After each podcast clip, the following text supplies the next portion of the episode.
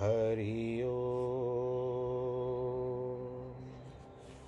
हरि ओ। हरि ओ।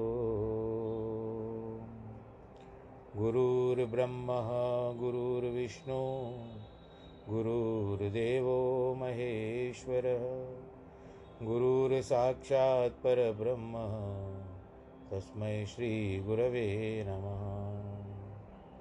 विघ्नेश्वराय वरदाय सुरप्रियाय लम्बोदराय सकलाय जगद्दिताय, नागाननाय श्रुत्यज्ञविभूषिताय गौरीसुताय गणनाथ नमो नमस्ते।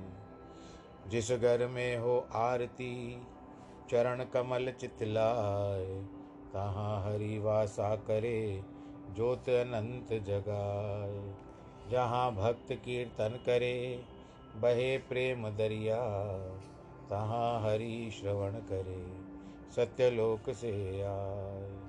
सब कुछ दीना आपने, भेंट करूँ क्या नाथ? नमस्कार की भेंट लो, जोड़ू मैं दोनों हाथ। जोड़ू मैं दोनों हाथ, जोड़ू मैं दोनों हाथ। शान्ताकारं भुजगशयनं पद्मनाभं सुरेशं विश्वाधारं गगनसदृशं मेघवर्णं शुभाङ्गं लक्ष्मीकान्तं कमलनयनं योगिविरदानगम्यं वंदे विष्णुं भवभयहरं सर्वलोकैकनाथं मङ्गलं भगवान् विष्णु, मङ्गलं गरुडध्वज, मङ्गलं पुण्डरीकाक्ष मङ्गलायस्तनो हरि सर्वमङ्गलमाङ्गल्ये शिवे सर्वार्थसाधिके, शरण्ये त्र्यम्बके गौरी, नारायणी नमोऽस्तु ते। श्रीकृष्णगोविन्द हरे मुरारे, हे नाथ नारायण वासुदेव। श्रीकृष्णगोविन्द हरे मुरारे, हे नाथ नारायण वासुदेव। हे नाथ नारायण वासुदेव श्रीनाथ नारायण वासुदेव नारायणं नमस्कृत्यं नरं चैव नरोत्तमं देवीं सरस्वतीं व्यास ततो जयमुदीरयेत् कृष्णाय वासुदेवाय, हरये परमात्मने। प्रणतक्लेशनाशाय, गोविन्दाय नमो नमः। ॐ नमो भगवते वासुदेवाय। ॐ नमो भगवते वासुदेवाय। हरि ओं नमो भगवते वासुदेवाय। भगवान श्री कृष्ण के चरण कमलों में प्रणाम करते हुए आज हम अपनी जो देवी संपदा हमको प्राप्त हुई है, भगवान जी का ज्ञान, उस ज्ञान को आगे की ओर अग्रसर कर रहे हैं। प्रिय श्रोतागणों कहते हैं, सोलहवें अध्याय में कि देवी संपद्वी संपद्वी मोक्षाय मोक्षाय, निबंधायासुरी मता माँ शुच संपदम देवी माँ विजातो सी पांडव। देवी संपदा मुक्ति के लिए, विमोक्षाय और आसुरी संपदा बांधने के लिए मानी गई है। हे अर्जुन, तू शोक मत कर, क्योंकि तू देवी संपदा को लेकर उत्पन्न हुआ है। जब भगवान ने इस श्लोक के प्रथमार्थ का उच्चारण किया तो अर्जुन ने मन में सोचा, यदि युद्ध करूँगा तो मुझे आसुरी संपदावान माना जाएगा या देवी संपदावान। इसके लिए उसका संशय दूर करने के लिए तत्काल ही द्वितीयार्ध में उसे विश्वास दिलाया कि तू देवी संपदा वाणों से संपदा वाणों से गुणा से युक्त है, तू संपन्न है। इसका अर्थ यह भी है कि हम में से किसी में से प्रत्येक को अपने अंतर में झाँक कर देखना चाहिए। हमारा कैसा स्वभाव है? कोई भी हम व्यक्ति बंधनों को पसंद नहीं करता। जन्म मरण के चक्र से मुक्ति चाहता है। अतः आसुरी लक्षणों को छोड़कर देवी गुणों को ग्रहण करना चाहिए। रुई का उदाहरण ले। सर्वप्रथम बीज बो, बोया जाता है, वह मिट्टी में चला जाता है। उसमें से फिर अंकुर फूटता है, पौधा बनता है। पौधे से पौधे से रुई को निकाला जाता है। उसके बेलन में डालकर रुई और दो दाने अलग किए जाते हैं। फिर रानों को राय रुई को धुना जाता है। फिर काट कर धागा निकाला जाता है। तब कहीं जाकर के कपड़ा बनता है। अर्थात, रुई को कपड़े बनाने के लिए कितनी पीड़ा अनुभव करनी होती है। गन्ने के रस से भी इसी प्रकार से पेर कर निकाला जाता है। फिर उसे उबाल कर गुड़ या शक्कर बनाई जाती है। इस प्रकार अनेक कष्ट भोग कर पटसन से कागज़ बनाया जाता है। गड़ा भी मिट्टी से बनकर भट्टी में पककर तैयार किया जाता है। कोयला भी लकड़ी को जलाकर बनाया जाता है।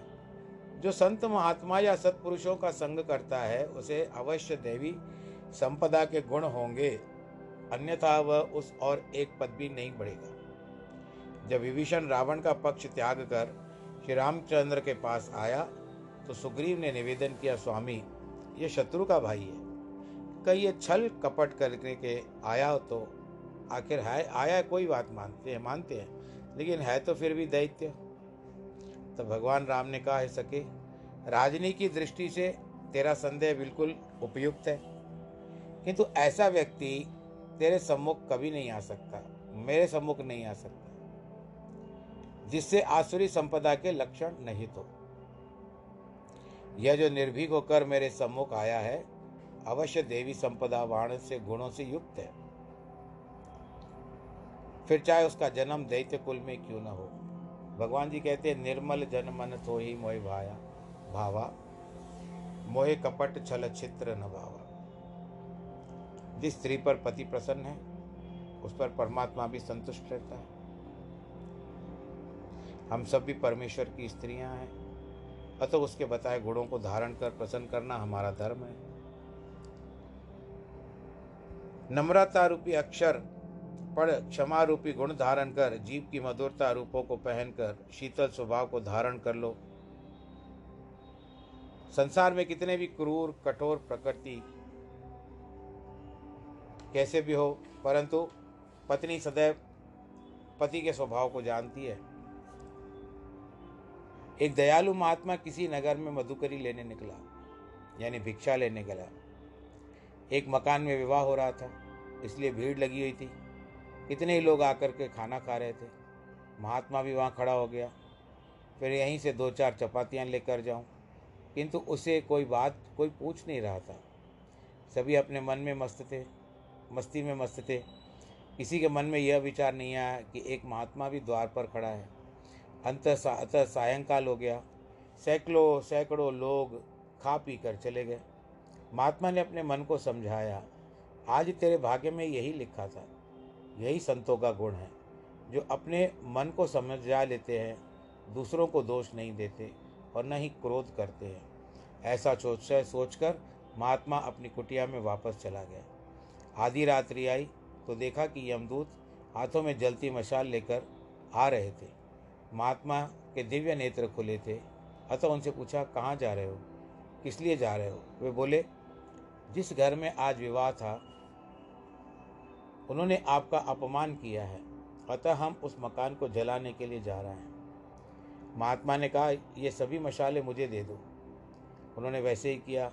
वो मशाले लेकर उन्हीं के पीछे दौड़ा, बोला, तुम ऐसा नहीं कर सकते। अन्यथा मैं तुम्हें दंड दूँगा। जब इस मकान वालों ने भूल की तभी तुम्हें उनको सुमति क्यों नहीं प्रदान की? जब अब उनकी हानि करने के बिना आप लौट जाओ, मैं नहीं चाहता उनकी हानि होना। सभी मशालों को बुझाकर उसे फेंक दिया। भगवत भजन में लग गया, यह है सच्ची क्षमा। यदि महात्मा भी क्रोध करता तो बड़ा ही दुख और परिणाम निकलता। उसे तो कोई लाभ पहुँचता ही नहीं। मतलब है कि क्षमा, विनय, नम्रता और मधुर बोल अत्यंत उपयोगी गुण है। कौवे को भी सभी धिकारते हैं क्योंकि उसका स्वर कर्कश है। परंतु कोयल का स्वर मधुर, कोमल इसके लिए सब उसे चाहते हैं। परंतु देखो, कोयल तो कौवे से भी ज़्यादा काली होती है। एक महिला तंदूर में रोटियाँ पकाकर देती थी। एक जाट उससे रोटियाँ पकवाने आया। वह चद्दर में आटा गूंदने लगा। महिला से बोला, माई, यह भैंस तेरी है क्या? महिला बोली, बेटा, यह खुदा ने दी है। जाट बोलने लगा तेरे गर्भ के दरवाजे तो छोटे हैं, और यदि यह भैंस मर जाए तो बाहर कैसे निकाली जाएगी? महिला ने कहा निकल, निगोड़े, निकल मेरे घर के बाहर। ऐसे मनुष्य अल्फाज बोलता है, वो आटा लेकर लौट रहा था, और रास्ते में आटे से पानी गिरने लगा। वह किसी से कहा, भाई, आटे का रस गिर रहा है। वह बोला, जनाब, नहीं, यह तो जवान का मिठा, जवान की मिठास गिर रही है। तात्पर्य है कि समझ गया कि मेरे जवान से ऐसे उग्र और अशुभ विचार निकले, इसे धोखा खाया। जबकि श्री मुल्क गिरी अर्थात मधुर वाणी से लोगों का दिल जीता जा सकता है। समर्थ पुरुष कोई भी काम हाथ में लेते हैं, उसे संपन्न करके रहते हैं। विद्वान विदेश में भी संबंध बना लेता है। जिनके पास मधुर वचन है, उनका कोई शत्रु नहीं। नारायण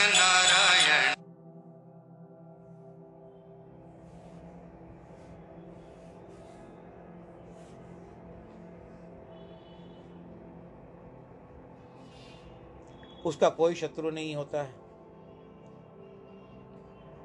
दरिद्र से दरिद्र व्यक्ति भी आ जाए, अभ्यागत का कम से कम धरती पर बैठने के लिए कोई आसन या चटाई देकर, जल पिलाकर मधुर वचनों से उसको सत्कार करना चाहिए। द्वौ भूत सर्गो लोकेस्मिन दैव आसुरम एव च, दैवो विस्तरश प्रोक्त आसुरम पार्थ में शुणु। हे अर्जुन, इस लोक में मनुष्य समुदाय के दो प्रकार हैं। एक तो दैवी प्रकृति वाले और दूसरे प्रकृ, आसुरी प्रकृति, प्रवृत्ति वाले। उनमें से देवी प्रकृति वाले लक्षण तो विस्तार से मेरे द्वारा बताए गए हैं। अब तू आसुरी प्रकृति वाले, जिनसे, जिनमें लक्षण होते हैं, वो तू मुझसे सुन। भगवान ने आसुरी संपदा वालों के कुछ लक्षण बताए। यह संपूर्ण उपदेश मनुष्य के लिए है, परंतु सच्चा मनुष्य वही है, जिसमें मनुष्यत्व है। दैवी संपदावान का अर्थ देवता नहीं, बल्कि देवताओं के समान गुणवान मनुष्यों से है। इसी प्रकार आसुरी संपदावान वे हैं, जो दैत्यों, असुरों या राक्षसों का स्वभाव धारण करते हैं। यद्यपि शरीर के कारण तो मनुष्य ही हैं। पुराणों में आया एक बार देव, महानव और दानव तीनों ब्रह्मा जी के पास गए कि हमें उपदेश दीजिए। तब ब्रह्मा ने कहा, तीन बार कहा, द द इस स्वर स्वर का उच्चारण किया। अर्थात तीनों को एकाकर, एकाक्षर के उपदेश दिया। देवों से बोले, तुम दमन करो। अथा, अर्थात इंद्रियों पर संयम रखो। क्योंकि स्वर्ग में सुख और भोग विलास की सामग्री की कोई सीमा नहीं है।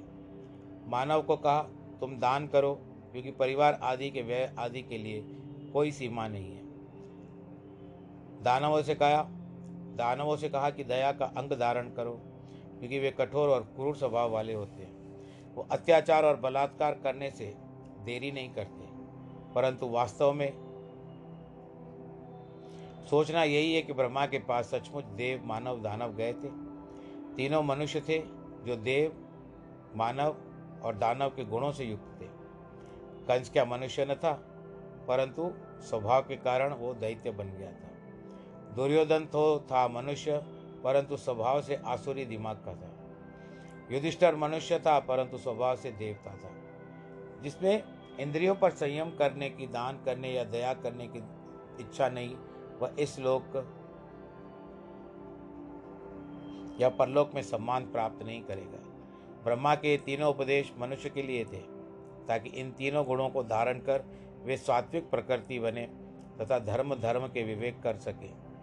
दूसरे शुभ गुण स्वतः उनमें आ जाएँगे। जैसे दूध से पानी का केवल हंस ही निकाल सकता है।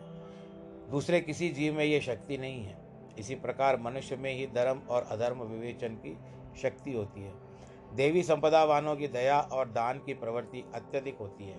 इसीलिए ब्रह्मा जी ने उनसे कहा कि इंद्रियों के वशीभूत होकर विषयों में पूर्ण लिप्त हो जाते हैं।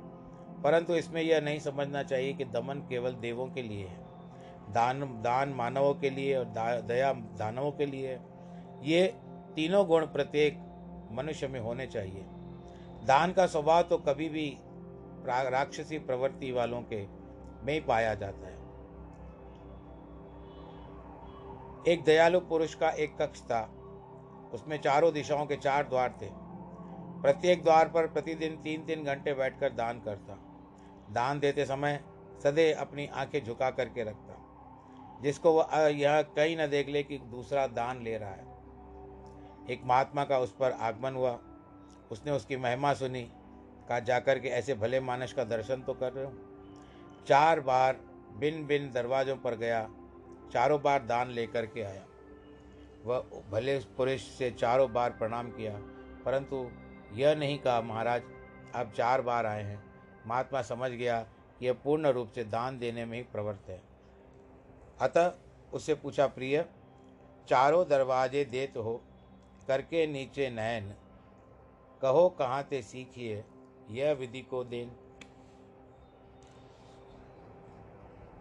प्रश्न सुनकर उसने बहुत सुंदर उत्तर दिया, साईं सबको देत है पुखत हो दिन रैन, लोग नाम मेरो करे, ता तो नीचे नैन मुझे स्वामी साईं ने दिया है। और मैं इसके लिए अपनी आँखों को नीचे करता हूँ, क्योंकि लोग मेरा नाम करते हैं, वो मुझे नहीं चाहिए। आसुरी आस, राक्षसी स्वभाव का मनुष्य के सींग नहीं होते परंतु वह स्वभाव और बुद्धि मलिन और कठोर हो जाती है। बनू तो दूर, राजमक, एक वज़ीर आज़ादी के पठान रहते थे, वहाँ पर एक भंगी झाड़ू लगा रहा था तो पठान ने उसे गोली चलाकर मार डाला। उसे केवल एक पुरानी कमीज मिली, जिसमें दाम आठ दस आने मात्र था। उससे लेकर एक बनिए के पास गया और बोला, ये ले लो और मुझे इससे, इसके पैसे दे दो। बनिया बोला, इसका मैं क्या करूँगा? तुम इसे कहाँ से लाए हो? तो पठान ने कहा कि एक भंगी को मार करके लेकर आया हूँ। बनिए ने कहा, आठ दस आने के लिए तूने एक मनुष्य की हत्या कर ली। पठान बोला, अरे बनिए तू एक रुपए की वस्तु दो वस्तु रुपए में बेचता है। अतः मैंने भी छः पैसों का कारतूस काम में लाकर दस आने की वस्तु प्राप्त की है। जिनका ऐसा विवेक है, उन्हें क्या समझा जाए? राक्षसी और दैत्य प्रवृत्ति के व्यक्ति न केवल कलिकाल में, बल्कि द्वापर, त्रेता, सतयुग में भी थे। सतयुग में हिरण्याक्ष और हिरण्यकश्यपु भी थे। उनके साथी थे तो द्वापर में कंस दुर्योधन और शिशुपाल आदि थे। प्रवृत्तिम च निवृत्तिम च जना विदुरासुरा, न शौचम नापी चाचारो, न सत्यम तेषु विद्यते। आसुरी स्वभाव वाले मनुष्य प्रवृत्ति और निवृत्ति नहीं जानते। प्रवृत्ति, आप जब काम, कार्य में संलग्न होते हैं, उस समय प्रवृत्ति है। इस तरह से मैं भाग, भगवत गीता का पाठ कर रहा हूँ। यह मेरी प्रवृत्ति है। इस समय प्रवर्तित होते करके बैठा हूँ। जब हो जाएगा तो निवृत्ति हो जाएगी। इसीलिए इसमें न भीतर की बाहर की शुद्धता की पवित्रता है, न श्रेष्ठ आचरण है और न ही उनमें सत्य भाषण है, विद्यता है। ये बात अलग होती है, ये मैं अपने हिसाब से कह रहा हूँ, परंतु आसुरी भाव तो अलग होता है। उनकी प्रवृत्ति होती है कि केवल लोगों को सताना, उनका दमन करना। प्रवृत्ति का अर्थ है कि धर्म धर्म का अनुसार योग्य कार्य और निवृत्ति का अर्थ है न करने कर्म। आसुरी स्वभाव वालों को ज्ञान नहीं होगा। क्या करना चाहिए, क्या नहीं करना चाहिए? वे नख से लेकर के शिख तक मिथ्या, विश्वासघात, अपवित्रता, कठोरता की प्रतिमता, प्रतिमा होते हैं। वे धर्म को अधर्म और अधर्म को धर्म समझते हैं। वे खुद तो शुभ कर्म करना पसंद नहीं करते, बल्कि अन्यों को भी धर्म कार्य करते देख करके उनमें विघ्न पैदा कर लेते हैं। ओले खेती की हानि करते हैं, किंतु स्वयं शीघ्र ही गलकर नष्ट हो जाते हैं। मक्खी किसी वस्तु पे पड़ती है तो उसे दूषित कर देती है। परंतु स्वयं भी प्राण खो बैठती है। इसी प्रकार आसुरी प्रवृत्ति के व्यक्ति अपनी हानि करके भी अन्यों को कष्ट पहुंचाते हैं, उनकी चेष्टा करते हैं कि इनका नष्ट, ये सब इनका नाश हो जाए। साथ ही साथ दूसरों को भी दुष्ट कर्म करने के लिए प्रेरित करते हैं। वे चाहे साबुन तेल से शरीर को कितना साफ़ क्यों न करें, परंतु जब तक मन में मैल हो, आपको कोई फ़र्क नहीं पड़ेगा। मन की पवित्रता तो केवल धर्म, पुण्य, दान, भक्ति करने से होती है। इसके लिए आसुरी प्रवृत्ति के व्यक्ति रसोई घर की बाहर की पवित्रता के लिए सूफ सफ़ाई तो खूब करते हैं, परंतु पकाते हैं वहाँ पर मांस मछली, फिर रसोई घर कैसे पवित्र रहेगा? उसका मन कैसे शुद्ध होगा जब उसके पेट में मांस मछली जाता रहता है? धर्म वही है जहाँ दया है।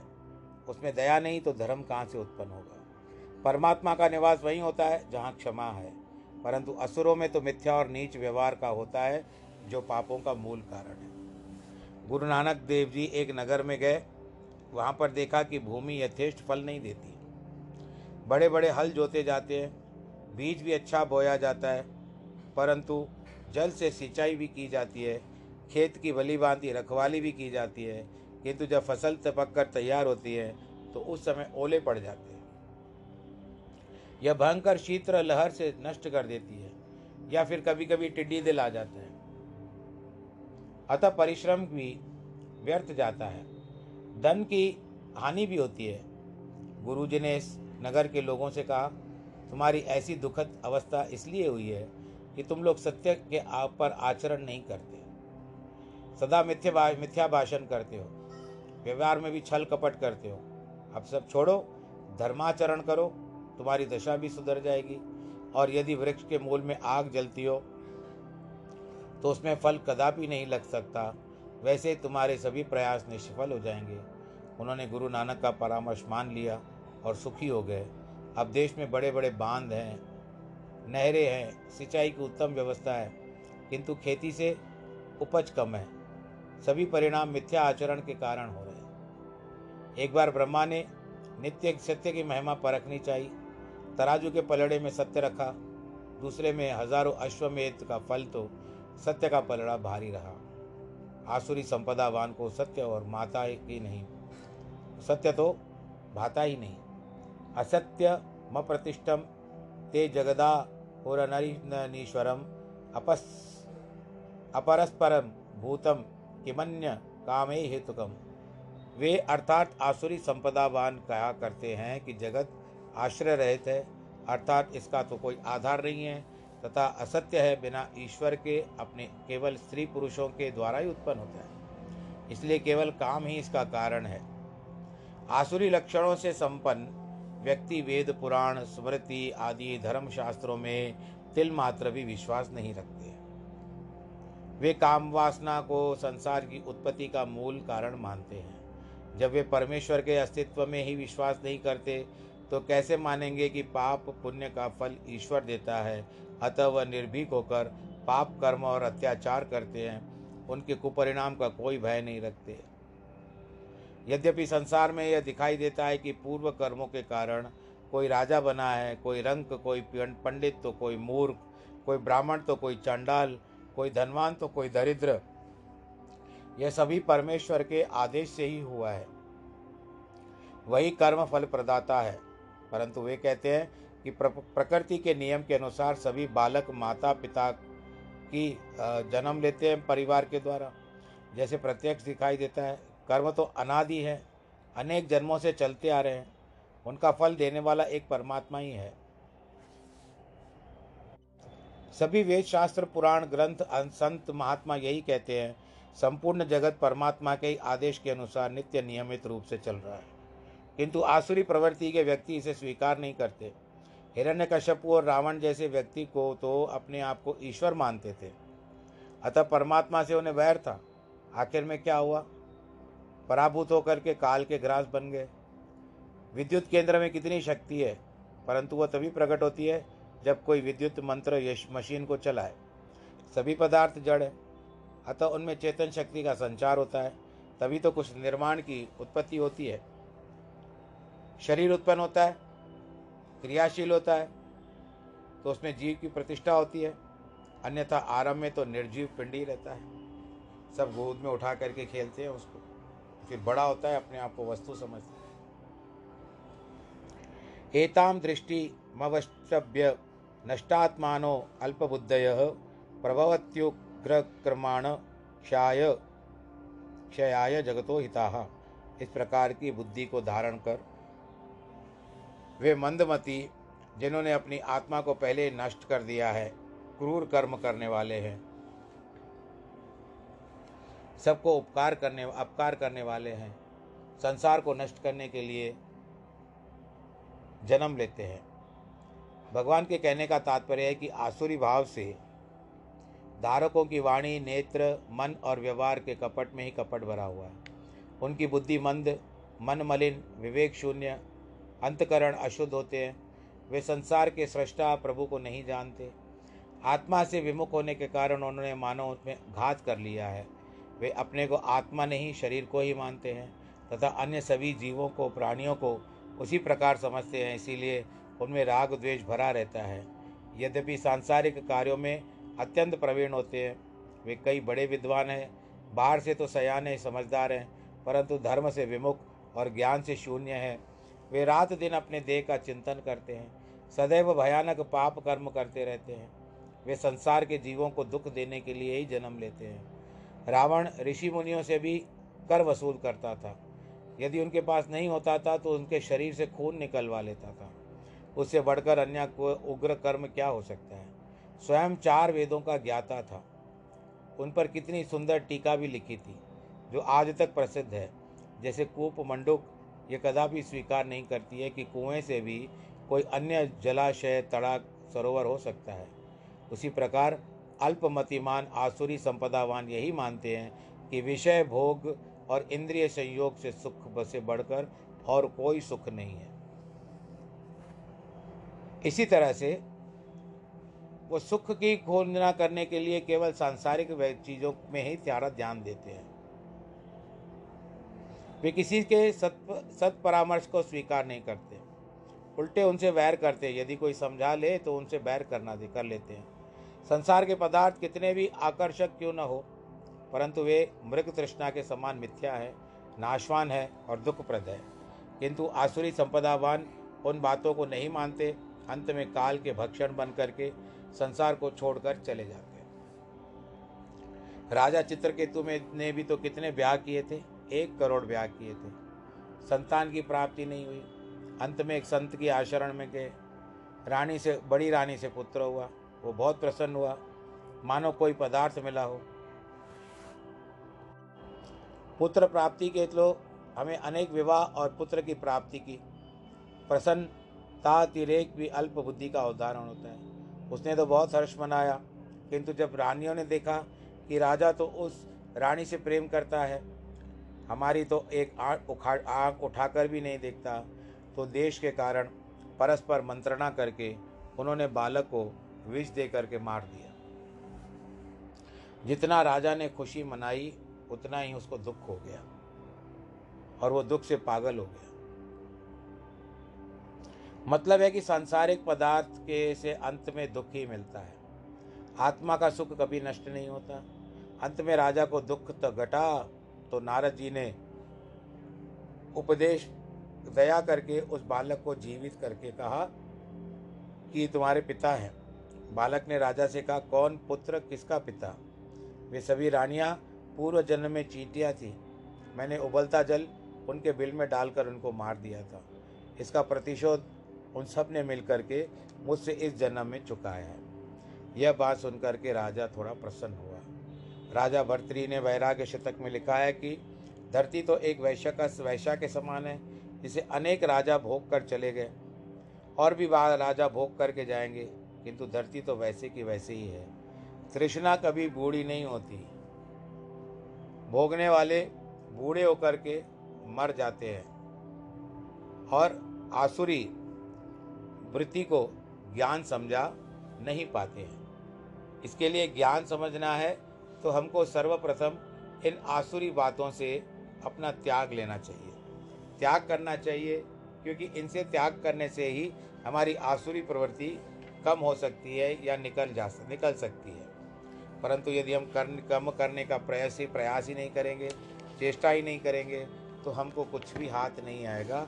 और अंत समय में जब राम नाम सत्य भी हो जाता है तो भी साथ कुछ नहीं जाता। इसके लिए जितना प्रयत्न हो, प्रभु का नाम, प्रभु का चिंतन, ये सदैव करने चाहिए। और आज कुछ समय के अभाव के कारण प्रसंग को यहाँ पर विश्राम देते हैं। आप सब लोग सैनिटाइज़र का प्रयोग करें और हाथ में आप मास्क ज़रूर लगाएँ। कोरोना का ख्याल रखते हुए भीड़ भाड़ के इलाकों में न जाएँ और ज़्यादा मेल जोल ना रखें। सोशल डिस्टेंस मेंटेन करें। बस यही बात आपसे कहनी थी। आपके जिनके वैवाहिक वर्षगांठ और जन्मदिन है, उनको ढेर सारी बधाइयाँ और आशीर्वाद। ईश्वर करे, आपका दिन शुभ हो। बाकी वर्तमान दिन भी अच्छा हो। अभी तक तो आपने बहुत दिन अच्छा बिताया होगा।